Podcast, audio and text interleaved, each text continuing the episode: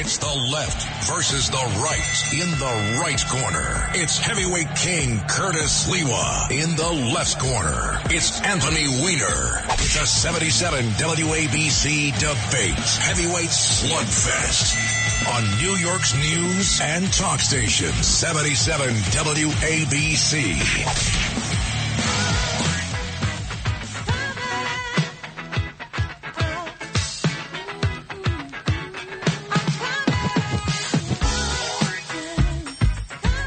So, Anthony Weiner, uh, Sean Puff Daddy Combs saw it coming right down the middle, that lawsuit with all the details. Remember, when people file lawsuits, you got to understand, newspapers print it word for word. They don't dissect, bisect. They don't say, well, this is true.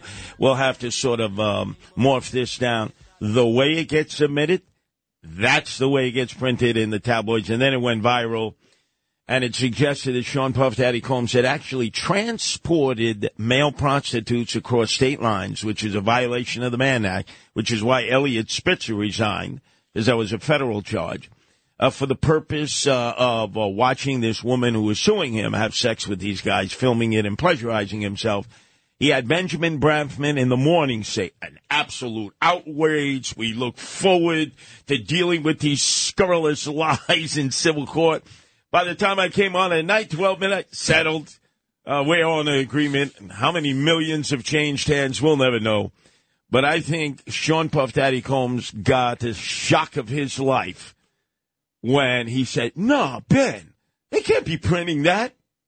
He said, my very dear client and friend, I've been representing you for many years. That's the way this business works.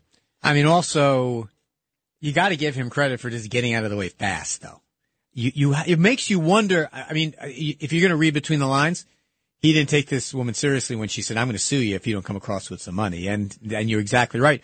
And it's, by the way, it's true also in the Donald Trump stuff and everything else. Indictments are just one side of it. And in a lawsuit, the, the original filing, that's why you'll notice if a good lawyer who's used to dealing with cases like this, he doesn't write a lot of legalese. No.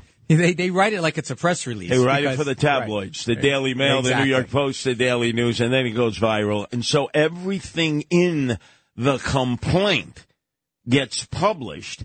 The perception publicly is, oh my God, what a monster you are. This guy is on the cusp of being another rapper who's worth a billion dollars with all of his ventures. And I think reality hit is like, hey, this is going to cost me millions and millions of dollars. But this can destroy my my entire thing, this whole thing that I built up. You know, but I and I know we're in this.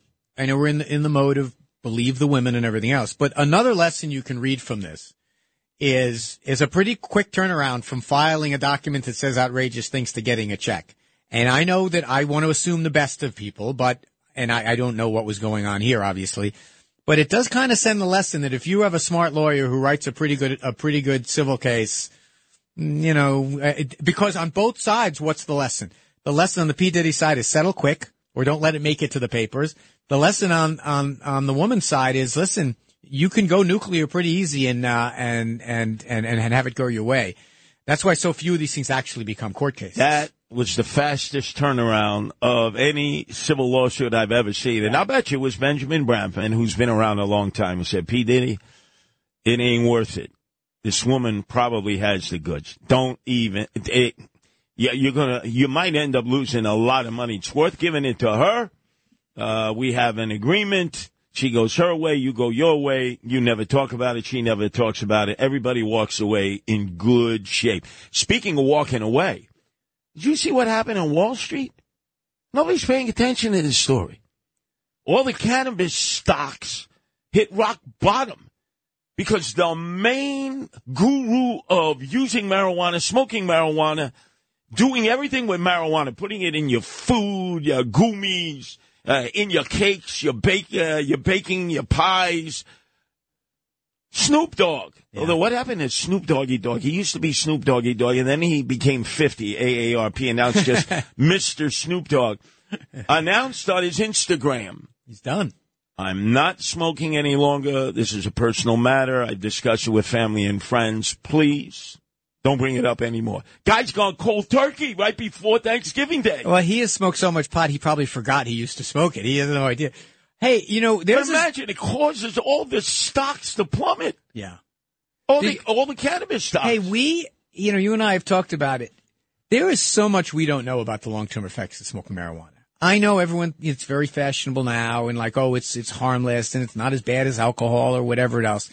But there are long-term, it, it, I have no doubt it's a gateway drug. I have no doubt that it leads to cognitive impairment.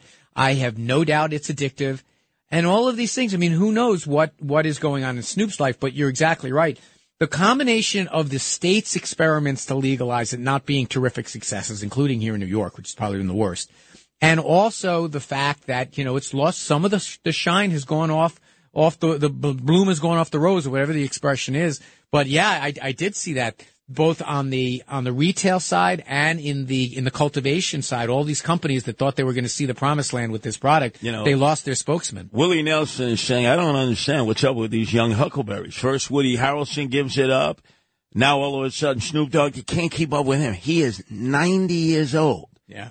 And he smokes, as he says, religiously every day. Uh, with Jimmy Carter in hospice, his wife joining him. Boy, how he's held on, Jimmy Carter, I don't know. But I remember Willie Nelson told a story that he had smoked marijuana on a visit to Jimmy Carter in the White House. And he said he shared it with one of the uh, servants, uh, one of the, the uh, service personnel. Shared the pot or shared the story? No, no, shared the pot. Oh yeah. Jimmy Carter, you know, I, I hated him as a president, but the guy said, I cannot lie. It was my son that he was smoking it with. That's funny. He gave up his own son. That's funny. But can you imagine if Jimmy Carter were lucid now, still able to comment on the Middle East, Israel versus Hamas? You know whose side he'd be taking. Well, he he was the worst. I mean, look, you don't want to speak ill of him because soon we're going to be seeing all these stories about what are and and he was a great former president, no doubt about that. But his he was the worst president for Israel we ever had. Why do you think that was that he had such a visceral dislike Here's my of Israel? here's my thing. My thing, you know, he was big on human rights and everything else, and he just had very little historical context for it because of where he came from. I think Ronald Reagan was an excellent president for Israel because he came up in the labor movement in in in Hollywood in California, going to bond breakfasts as part of his regular thing. Jimmy Carter never had any cultural connection where he came from Plains, Georgia and everything else. And I've told the story before that when I got to Washington, I was really impressed by the way that a lot of guys who had no experience with the Jewish community were very fervent advocates for Israel. And I took it very seriously as part of my job is to help some of the new members. But a lot of these guys, they, they, their Christianity was what led. Reading the book of Exodus is what led to be supportive of Israel. Jimmy Carter never had that. He always, in his writings and in his speeches, always looked at the history as if it started today and seeing the powerful Israelis and the weak Palestinians and and his notion. Now, the Camp David Accords were signed by him, though. So in fairness, a big peace deal was done, but the the example of of Egypt and Israel, Jordan and Israel, and maybe the Abraham Accords, but there really hasn't been that kind of effort around that has been successful with the Palestinians. But no, you you're right. He would be marching at He'd, the front he'd be having rallies. a keffiyeh on, a For sure. on his head. He'd take Yep. off the Atlanta Braves cap. He'd have the schmata on his head. He'd be waving the Palestinian flag.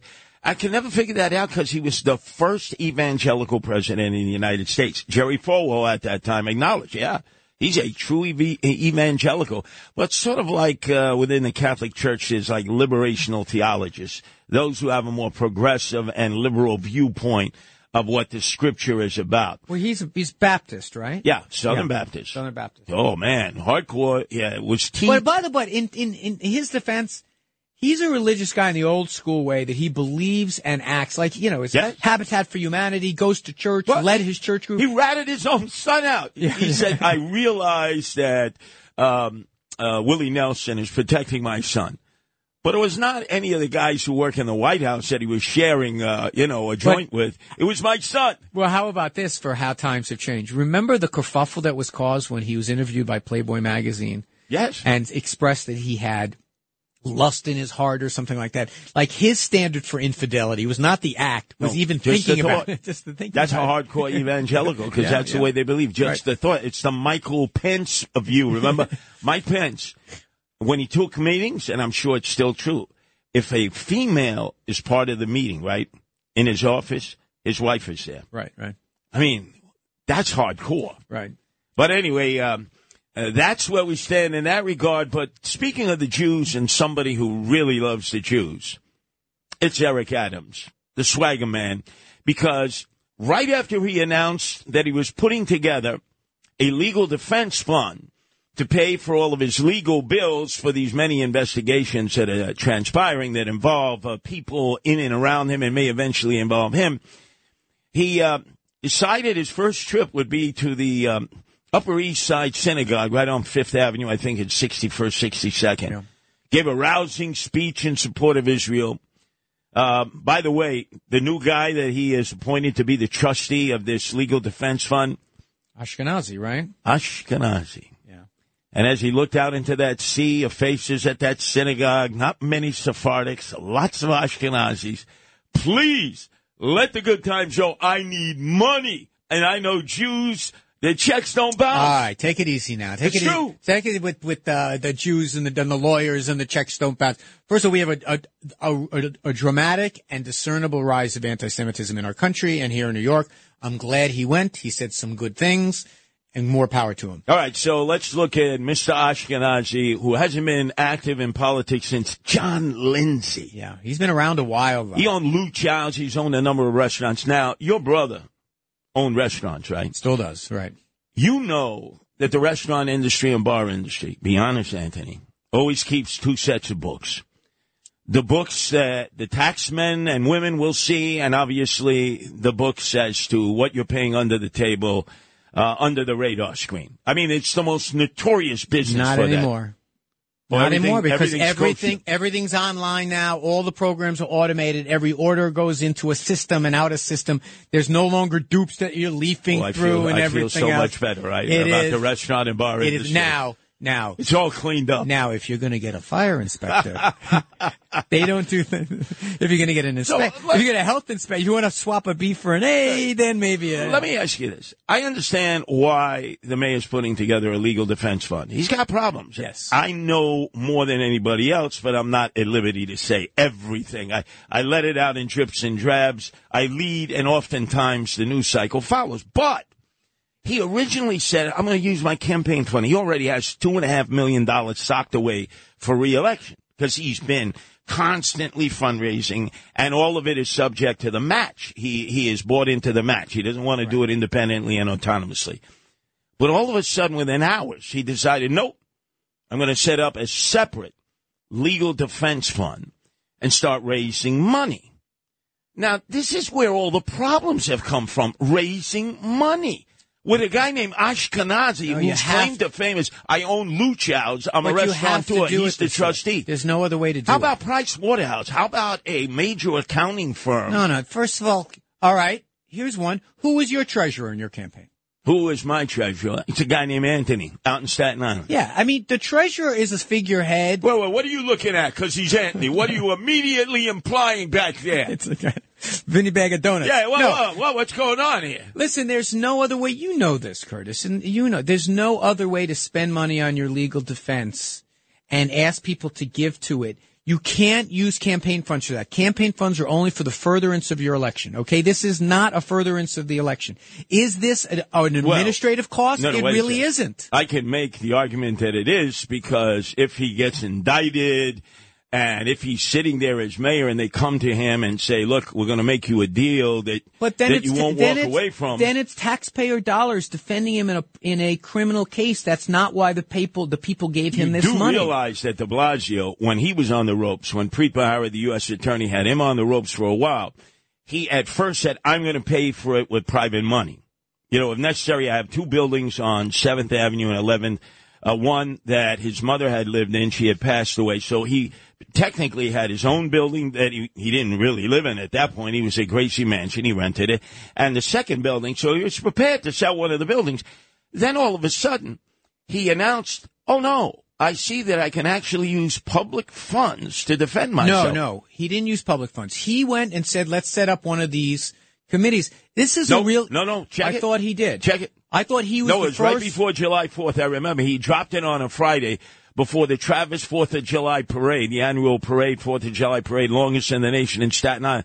And it was uh, it was at a time that obviously nobody was paying attention. But here's the pro. Here's the just so we can be serious about it. Here's the problem that we set up this campaign matching funds and we say to the citizens, all right, we're going to take some of your tax dollars and we're going to give it to candidates. And the benefit you're going to get from that is they're not going to be beholden to rich people. They're going to be beholden to us, the taxpayers. Your, your contribution is you're going to go out and talk to people about it. All right. So if we're going to do that, are we going to say to people, we want to give it to candidates who then going to defend themselves in criminal proceedings? That's not running for mayor. So then it becomes, all right, well, where's the well, money going to well, come from? Well, if he's in jail, I mean, come on, let's face it, he's not going to be able to run for mayor in jail. Although that did happen. I don't actually. I, years actually, I away actually in Boston. He probably could get away with it, but but uh, by the way, I have a question. I know we oh, do. oh, one quick note. You know, we don't have a correctional uh, department chairman. We have nobody in charge of correction. we don't have a commissioner, uh, an acting no, at least. We no, he, he stepped out. Somebody So- must be. And by the way, the U.S. attorney has stepped in and said he wants the feds to take Well, over that's Rikers. that's the thing. The the tell to me, and I have been steadfastly against this because I don't believe in giving up city autonomy to the feds under any circumstance. I think we would never think of doing it if Donald Trump was president. We wouldn't say that's a great idea. We shouldn't do it if it's Biden. But putting that aside, the best tell for me when Molina left um, left corrections and went to City Hall. They're like, all right, they're, he's getting out of there so that he's not he's not there when the feds come in Yes. to storm the place. Exactly. Yeah. No, they're going to take it over. And if you notice, the mayor and his staff are so distracted with all these other things going on, they're not even addressing that. Also, this concept that with all of this going on, you're only going to do one press conference a week where you take off topic questions. I mean, it, it makes it look like you're guilty, like you're trying to avoid having to deal with these questions. Yesterday, Corporation Counsel, which has been defending him at these press conferences, indicated we will no longer participate in deflecting for the mayor, meaning taking the answer. He's got to have private counsel to do that. So they don't want to get involved in this any longer. It's getting deeper and deeper and deeper. He's getting more and more distracted. Anthony, you cannot have a mayor who only once a week takes questions. I don't know. I mean, I would do it differently. I don't like, you know, here's the, atmospherics of you sitting there with five or six of your top brass. A reporter stands up and says, "Mr. Mayor, did anyone else in your administration have their their their electronics seized?" And the mayor is mum, quiet as a church mouse as someone jumps in and answers the question. I think the atmos, the visual of that is the opposite of I'm taking ownership and I'm running the city. Now, on the other hand, these reporters, frankly, if every single event that you have to cut any ribbon or cut anything is asking you about the same question, I, I see why they want to get it under control. I would do it very differently, to be honest. Yeah, well, you, you have to. It, it's it, it doesn't look good optically. When we come back, once again, WABC quarantined me. I was not permitted to come out of the podcast studio during the week when Eric Adams was a guest of the realtor who does a podcast here every week, uh, Suzanne Miller. She had done Cuomo, Andrew Cuomo the week before. She did uh, uh, Eric Adams at our Studio 77. She'll be doing George Pataki, I think, next week. When Eric Adams came in, I was forced to stay in the podcast studio. with a bucket. Dan Herschel put a bucket in there. He said, You've been locked up many times. You know what this is. and he stood in front of the door. I was locked in until Eric Adams had come with his entourage, did the interview with Susan Miller, and then left. And then Susan Miller comes out and says, Oh, I'm sorry, I'm sorry, but we had to keep you locked in. I could have been at that PAL luncheon yesterday. The speeches didn't start until after one. I was off the rip and read at one o'clock, and I was told, you don't leave the studios of WABC. As far as we are concerned, you cannot come to the Harvard Club because you're a high school dropout. What kind of a what kind of an It's answer is true. that? I can't come to the Harvard Club to see the mayor speak at the monthly POW luncheon because I'm a high school dropout? Yeah, it's totally unfair. I, I, on the other hand, at the Harvard Club, I was welcome because I went to the Harvard of Clinton County, New York, Plattsburgh State Okay. University. Well, when we come back, you got to tell me what the mayor said. And then I want to play you a cut of Michael Mulgrew. The UFT said this has nothing to do with the migrant issue. And also State Senator Ramos, who said, go to Washington, get some money, Eric. and I have a, que- and I have an issue for you. Yeah, what yeah, would yeah. happen if Eric Adams stepped down tomorrow? What would be the process to refill it? Wait. That might not be that good. Would that would be- mean Jumaane Williams. No, right no, away. no, it would be Mayor Andrew Cuomo if you're to believe uh, whatever magazine. That I would welcome Vanity Fair. I would welcome that, Pat. Anyway, on your place to be. Look, we've already hit like half a dozen issues. It's not even half hour into left versus right. This is your place. You need to be WABC.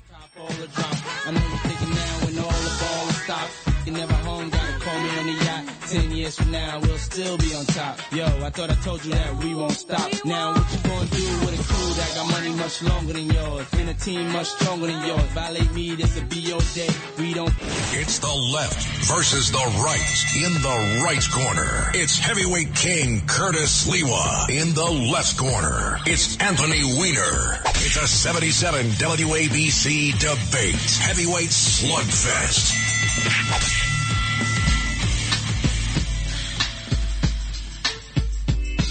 So I had two opportunities this week, Anthony Weiner, to approach Mayor Eric Adams and ask him, why does he still have the burner phones after the FBI took away his phones and gave them back to him three days later? Why is he still using burner phones, which I've been saying regularly here at WABC?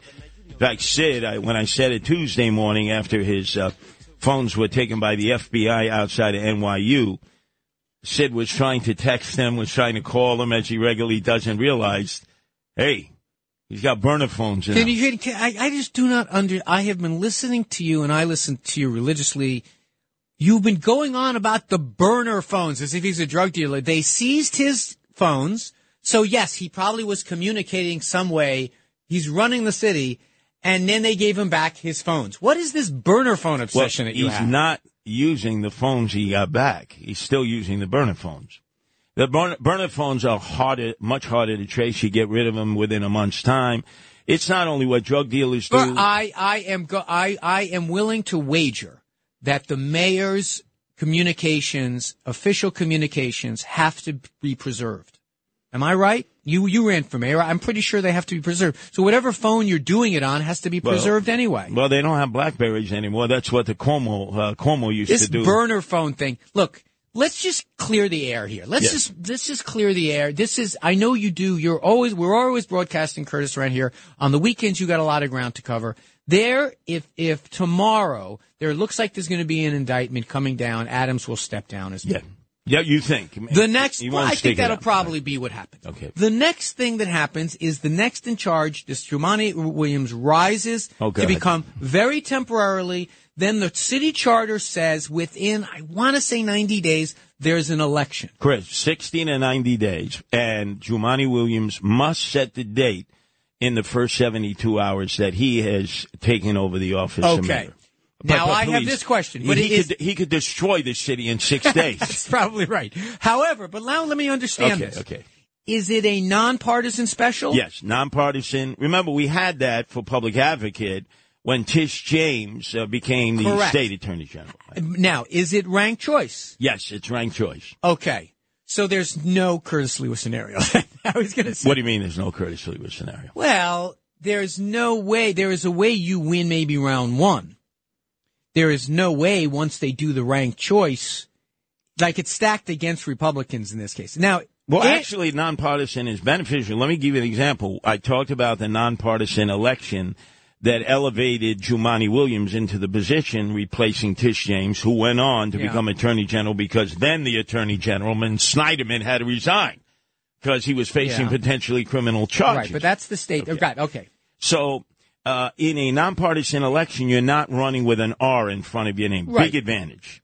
Uh, Republicans have Not, advantage. not for you. It's not a big. Well, advantage. well, let me You think it might give permission to Democrats who arm would fall off if they ever voted for Republican, but if they're voting for you on the on on the no immigrant or the you know or the fair government line or whatever Right. you name Well, you make say up. Safe Streets line. Safe Right, Streets safe. line. Right. You think that maybe people like Fran Weiner might say, I would never vote for Republican, Curtis Sliwa, but independent, maybe I'll well, think about it's it. It's a sprint. Remember, name recognition helps. Yes. Having gone through a previous mayoral campaign helps. I didn't come out of it tainted, like, oh my Right, God, that. Nazi swamp. Right. So the point being, you have Jumaane Williams. When he ran in the nonpartisan election, there were 16 candidates for public advocate, only one Republican, Eric Ulrich. Jumaane got 32%, Eric Ulrich got 19%. But that was before ranked choice anything, Uh, right? that is correct. You- he basically got elected with only 30% of the vote. 32% of the vote, correct. Uh, in ranked choice voting, I'd be more than happy to take my shots, but I really lust for what was talked about in Vanity Fair. I would have thought that Andrew Cuomo would have been 1,000% behind Eric Adams, would have said, I'm not even thinking about running for mayor in any kind of a fallout if Eric Adams is forced to step aside. He left the door open, as did Tish James. Oh yeah, no, no, they're salivating. What is wrong with your colleagues? They don't even let a guy die in peace, give him a good eulogy. Oh, you, you have chutzpah. You have chutzpah. You, you basically bury him and piss on his grave every day. Of on course, the, every day on but I do it openly But, and no, publicly. first of all, there's no. Who's surprised at Andrew Cuomo's unbridled ambition? I mean, that's not a surprise. But I'm just trying to game this out. Two big names, Right. Sliwa and Cuomo. Right. Person three wins that race. Hmm. so that would be Jumaane Williams. I doubt it. Then that would be Tish James. I doubt it. All right. But well, the- wait a minute. These guys don't have to give up their seats, right? No. So in that case, it would be Brad Lander. Right. All right. I mean, he, he doesn't have the courage to run against in a primary. It'd be very interesting. Oh, I, I, I look forward to it. I would probably run. Just- in that. I would probably run in that. Good, good. The more the better for I me. don't think you're right. The more the better for me. I guess. Well, no, it's a ranked choice. No, no, I know. You're not going to get any Cuomo. Well, maybe you would. Who knows? Hey, look. You might. Look, with You all might. those left wingers in there, let them beat each other up, knock them. Remember, it's a sprint, too. It's a very short campaign. You have any money left over? Uh, right now, they're going through it, right? Campaign Finance uh, Board is going through the money. Oh, you haven't finished your audit yet. No, Oh, no. it's a killer. That Remember, audit. the audit is mostly focused on Eric Adams now. yeah, they're preoccupied. He had like $18 million. No, but my my audit took forever. Yeah, forever. They raked me over the coals because I was in no. I think it was even when I was like about to leave to prison. They announced what the, and rightfully so. Right, no, hundred an eight to one match. That's exactly right. They absolutely should go through everything, and you're gonna have you're gonna get dinged up. They don't do audits Yeah, to come course. back and say, Of course. you know, they gave me a hard time because I had paid a dry cleaning bill when I because I had suits that were kept in the back of my campaign Understood. truck, stuff that kind of stuff. Uh, this is interesting. This is interesting. At what point you, uh, I saw that Andrew Cuomo was already polling? Yeah, you see that? He polls for everything. Yeah. He's, he's, I mean, he polls for everything. he He's can't, by, for now, by the way, he can't spend any of that state money for this. Right. I don't think so. no, but right? he could raise money quick. He could raise money you think? You think there are people that Yeah, still would? Sure, sure. They're, Yeah. they're going to look at him like, hey, you know, he- he- he's a hell of a lot better like than these Eric real, Adams. these real estate guys you think would Yeah. kind of rally to him before they Yeah, you he know. worked for real estate. Remember when he was out of government uh, in HUD? He went to work for a big realtor he called a slumlord. Remember he had a falling out with I- a guy Yeah, uh, that he called a slumlord, and then he went to work for him, and they Yeah, were yeah. all lovey-dovey. I think you'd be a better mayor than him. oh, there's no doubt. There's I mean, no doubt. guy's run a big. He's run the state and everything else. Yeah, he's but got, he's so he's got more he's so disconnected from the city. He really is. Well, you both have temperament issues. Oh, hell yeah. Anger management issues. Just keep the baseball bats away. Although, what becomes of his wartime consigliere, Joe Percoco, It comes along. who always kept him out of harm's what way? about the other? What about the the woman who who we love around here? Um, Oh, uh, oh, what- what's her name? The, who uh, has the excellent book that's out now, the bestseller. yeah, but won't take responsibility for anything that happened in the Cuomo administration. Uh, Melissa. Melissa De, De, Right, right. No, no, but Joe Percoco at parades, since you always had the parades, his job was to keep me away from Cuomo because Cuomo would go nuts when I'd be coming up to him. Did you ever see that movie? Great movie, uh, King of Comedy. Oh, of course. Okay, so you got the real Jerry Lewis playing the comedian, and then you got uh, De Niro. You know, this whacked out guy who wants to kidnap him and do his own. Hey, Jerry, you don't recognize me. So every time And I what's what's the woman by the way? The com- comedian, the woman with the unusual face, the New York. Uh, oh, I, I forget. her name. Yeah. Okay. But So it go ahead. that so every time I would see Cuomo at a parade, I will walk up to him, What's the matter, Andrew? You don't recognize me anymore. And he'd be counting backwards, which is what they teach you in anger management class, that when you, you realize your, your blood is boiling, start counting backwards. It's what Sean Puff Daddy Combs did after he conked that producer with that champagne bottle and went to anger management training. You see how we conflate it all yeah, together? Yeah, we didn't conflate it. That's not the word you mean. But um, cause, but for Coco, you can still. It was a little bit before the age of Twitter that. It, well, no, they had some of that. For does this thing. He's a big guy. He physically inserts himself. Yes.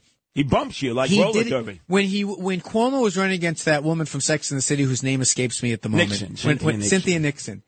He would get in there, Percoco would get in and muscle between her at parades Yeah. so that she couldn't even say hello to the Yeah, candidate. no, you know. no reason to do that. I would, uh, my thing was always, we talked about this. I was the opposite. If I saw one of my opponents, I'd go over, I'd say hello, I'd put my hand on his shoulder, I'd shake his hand, I'd let everyone take pictures with us together.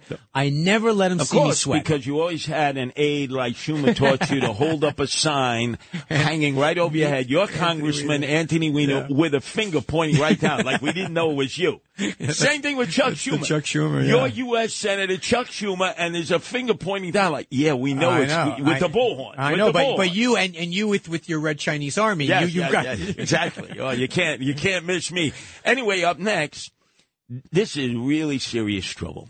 I'm going to play you two cuts. Michael Mulgrew, chairman of the UFT, and State Senator Ramos. Uh, they said two different things about these draconian budget cuts. I'm going to ask you what you would do if faced with the same dire set of circumstances. Because yesterday, um, he seemed to be making an appeal to rich people in New York City to help.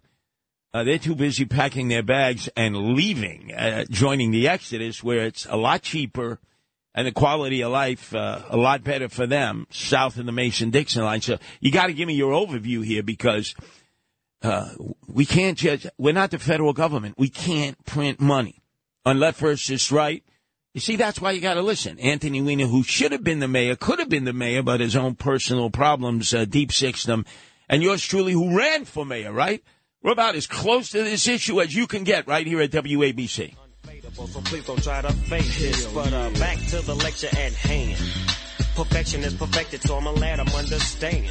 From a young G's perspective.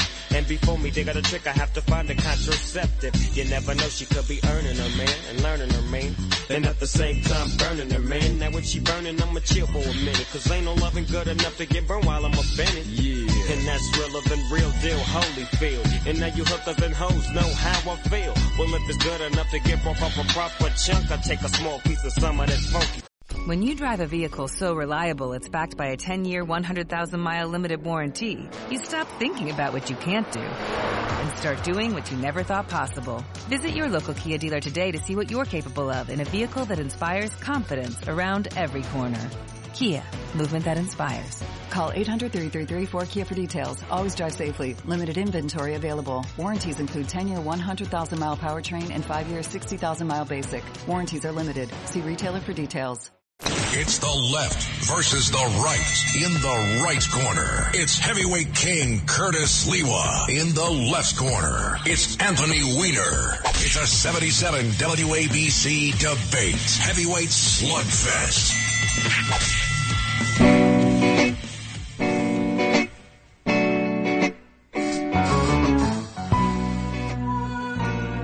So, Anthony, uh, probably I think the worst headline to come out of all of this has been that we're going to be down to 29,000 cops in 2025, canceling five recruitment classes. Now, uh, I don't know why you would have to announce that now. I think this is exactly what Eric Adams did, remember, in the summer when he had all the migrants outside of the Roosevelt Hotel sleeping outside on the floor for three days, and it was unnecessary. There was room in the Roosevelt. This was he wanted the optics, like we're overflow, wanting to try to get money from the feds.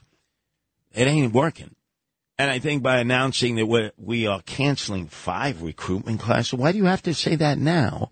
Which would bring the total down to 29,000, a draconian number if you're in business, you're saying, you know, I, I had half my my foot out the door. Now there's like no hope. Twenty nine thousand. Wait a minute, what, he announced he's five? I've never heard that. Yeah. I've, I've heard people canceling a class, or No, you put five. it, or you move it back six months so it's in the next fiscal year. Right. That's great. So here's the conflict that all mayors have that they want to kind of shock people into realizing that it's safe, uh, that it's serious rather. But the problem is always that New Yorkers' eyes glaze over. We're constantly, how many times, how many times has the average New Yorker heard, oh, they're canceling Sunday service at the libraries or they're, they're going to cut num- X numbers of cops. There's a certain phoniness about it. Look, we get it. The mayor's not wrong. This is a serious problem with the migrants. We're getting stuck with a lot of expenses. But, you know, I mentioned this on my show. You know, I did some back of the envelope math based on the number of people that have come in. Why is it though that there that we are that we are spending something like $139,000 a year per migrant. Yeah. Now, it must be because, just guessing here, that all these contracts are very short term, very emergency. We're paying a prime price or whatever it is. I bet you most New Yorkers, if you said, help us figure out a way to do this for less expensively, but um, I don't think that there's a lot of confidence in this administration in dealing with these budget questions. But they're not wrong to try to make it clear the migrant issue is costing us a lot of money. We hope we get some money from Well, the federal wait, government. you say it's costing us a lot of money. Michael Mulgrew yesterday outside of City Hall, the chairman of the United Federation of Teachers, an organization you know well through your mother's uh, involvement with it for many, many years. He said it has nothing to do with migrant spending.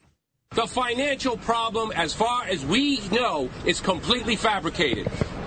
We've been involved with budgets forever. We see what's going on. The mayor said this is because of the asylum seekers. There is no, no foundation. There is no evidence. Is he dense? Well, you know, he's not. He, he's not wrong in that the mayor keeps throwing out these inflated numbers that are like over the course of ten years, it's going to. be, It's not costing us five billion dollars this year.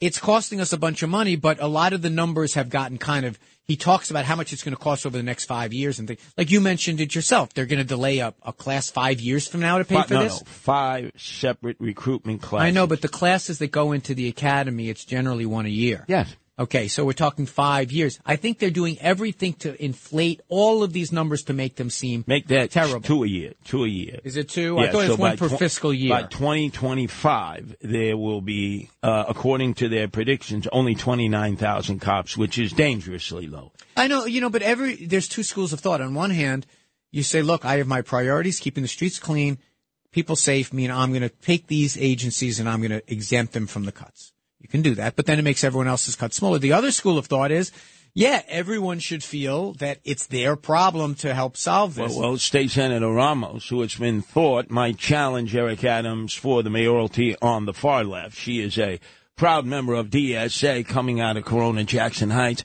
Uh, she also was with her, with her group outside of City Hall screaming, Hey, Eric, go to Washington. What we need is for our mayor to do some serious strategic advocacy for our city and come back with money from the federal government. oh my God. That woman's an elected official? Yes, she wants to run for mayor. I know, but like, you should do some serious advocacy. What is that? That's not a thing. I mean, yes, you should go. Of course, you should. But by the way, she sounds exactly like AOC. She's Yes, doing a yes. straight ripoff well, of of course, AOC. they're all acolytes. I mean, I mean, that's not leadership. Isn't she a state a state legislator? senator, yes. So go bring us some money. You want to be my mayor? Go bring us some money from Albany. He should have some serious advocacy. Well, come on. He really That's can't. not serious. He really can't go to Washington uh, at this point. He's afraid. He's afraid to get on a plane. He's got PTSD from the last time. Exactly. Imagine he's on the plane. He did a Instagram update very quietly before the wheels went up because you probably the steward or stewardess said, "Mr. Mayor, you know, quick quick message, but you got to put your phones away." And as soon as the wheels were up on the shuttle. The FBI launched its raid in Crown Heights See, on his uh, his uh, fundraisers. Here's what you should do. You know, you do these great Instagram live and Instagram Yeah. reel things. You should do an imitation of the next one where he's like, "Don't tell the FBI, but I'm on the plane. Please don't tell them because the last time." I mean, he really does. He probably has PTSD. He's never going to get on a plane Okay, again. now let me ask you this, because the guy who was always able to find coins that fell between the um, uh, the sofa is Chuck Schumer. He's come up with money for the tunnel between New York and New Jersey, desperately needed.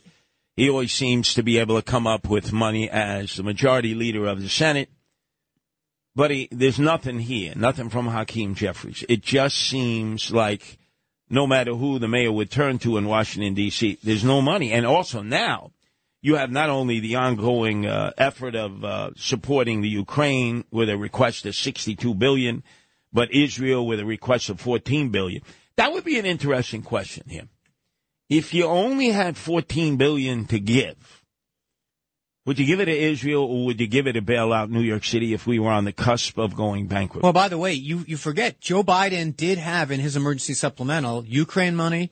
He had money for Israel. He had money for, for Taiwan and he had border security money to help process the undocumented Yeah, people. yeah. That was in there. Yeah. And your Nicole Malliotakises of the world, Is that the plural of Malliotakis? Malliotakises? The Nicole Malliotakises of the world said we're not even going to bring it up because it's not real immigration reform. Yeah, right now the money we need is to process asylum seekers. The, the, the, you say, well, why don't you just get some money for New York? Okay, so for Chicago too, and for Miami too, and for Texas too, or do you fix the problem?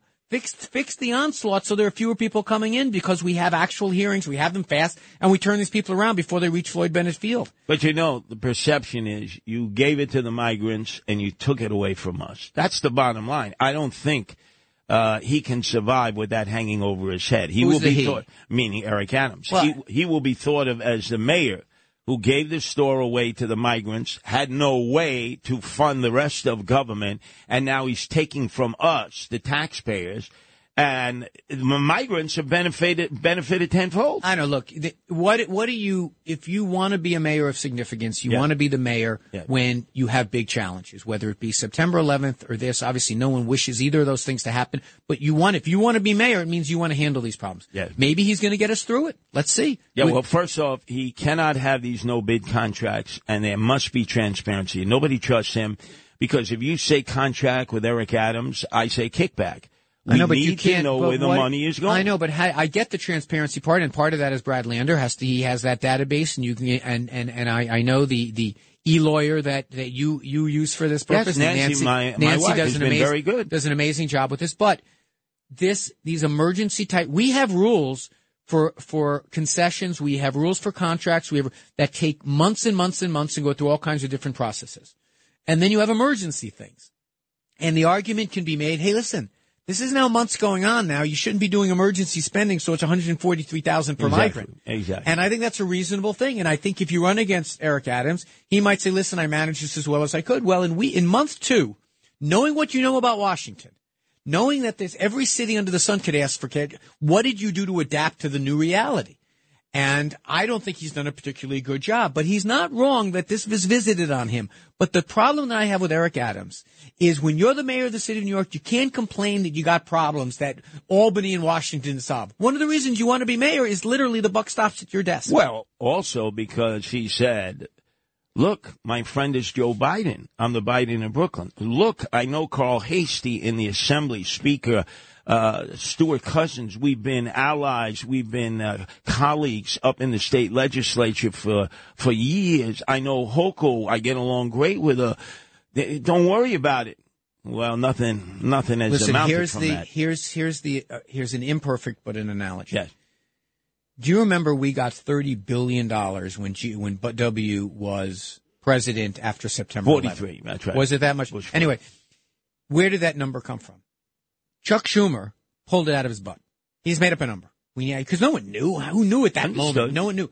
But it was understanding the moment, understanding the zeitgeist, understanding that President Bush was at this 90% approval rating, that if he said it, it didn't matter what the Republicans in Congress said, and he was able to deliver. It's because of understanding, having the seichel to understand what's going on. Eric Adams seems to be one, one inch off of every pitch that has come his way. From over welcoming them to then over screaming about it on the Upper West Side about how terrible, how unsolvable this problem is. I hope now maybe he's getting his legs under him. Between now and election day is plenty of time. But I think that the, that saying, being honest with the citizens of the, of New York, that saying that, look, I'm not hiding behind anything. You want to ask me tough questions? I'm here. Here's the truth about what's going on. And by the way, as we cut the budget, some things I am going to cut more than others because I think we have to have a you safe should city. know, you should be proud of Eric Adams that in the midst of all these draconian cuts, he found $130,000 to replace himself. He hasn't been going out after midnight any longer ever since the FBI uh, hit his uh, treasurer in Crown Heights. No more Club Zero Bond, no more Consul Frito up in the Bronx. So he has appointed a nightlife mayor. You you should be proud to know that at one hundred and thirty thousand dollars, we have a nightlife mayor. He's given up the nightlife at least up until midnight. Doesn't that make you feel a lot It- better? I, I, but a lot of cities have that. Um, he is showing up at the police athletic league, though. And what did he say? He gave some very nice remark. I, I, I don't know if you do this. I still am like, hmm. I wonder, like that. If I would have been mayor, how would I handle this situation? Kind of. He addressed some of the el- the various elephants in the room. Obviously, not the big one about his legal problems. Some elephants in the room. some of the same platitudes that we hear at all the events. He was fine. The response that he got was was fine. Was I mean was was polite and people seemed Did he get the response that President Xi got out in San Francisco by the Fortune 500 uh, American uh, So poli- CEOs so uh, standing ovation? so politicians are very sensitive. Like when they're introduced, how big an applause I Yeah. get? And um, Mark Simone was the MC. You know, Yeah, was- he wanted he wanted me for mayor. You know, I, I'm, I'm sure every day on WOR he was saying, "Vote Curtis Sliwa for yeah, mayor." and uh, he was kind and introduced me and introduced David Paterson. David Paterson got a louder round of applause. But my view is the reason they do that is because he's blind, and so we do it for ADA purposes. Of course, we clap, of like, course, clap louder for him. But Adams was fine. Adams was fine. I mean, my general thing about Eric is there's still a woe is me kind of element to when he talks about this stuff. Woe is me. Woe. I had a caller in during my show who's bad mouthing New York. I'm like, we're going to be fine. I think when you're the mayor, you've got to have big shoulders. You've got to have a concrete chin. Let people take as many shots as you as they want. You can't seem detached from reality and say everything's fine. Look, we got some problems. We're going to handle it. And you, the you, the citizens of New York, are going to help because we're going to have to tighten our belt and make some sacrifices. His problem is that you say this was visited on him. He likes to say, "Hey, this was visited on me." He invited it. He he challenged Abbott. He called him a But racist. let's do the he count- said, "I I can handle this as a sanctuary But city." let's we do the it. count, but only so much is coming from Adams. Let's do the counterfactual that he didn't. Says, all right, I'm very concerned about this. You think migrants don't come to New York? Come on, that's just not. It's just a counterfactual I don't buy. Did he say something? You are very concerned about things that he said. I think that things that he said were not pitch perfect all the time, but more importantly was how did, did this was an unanticipated thing that if you were mayor or I were mayor would be kicking our butts.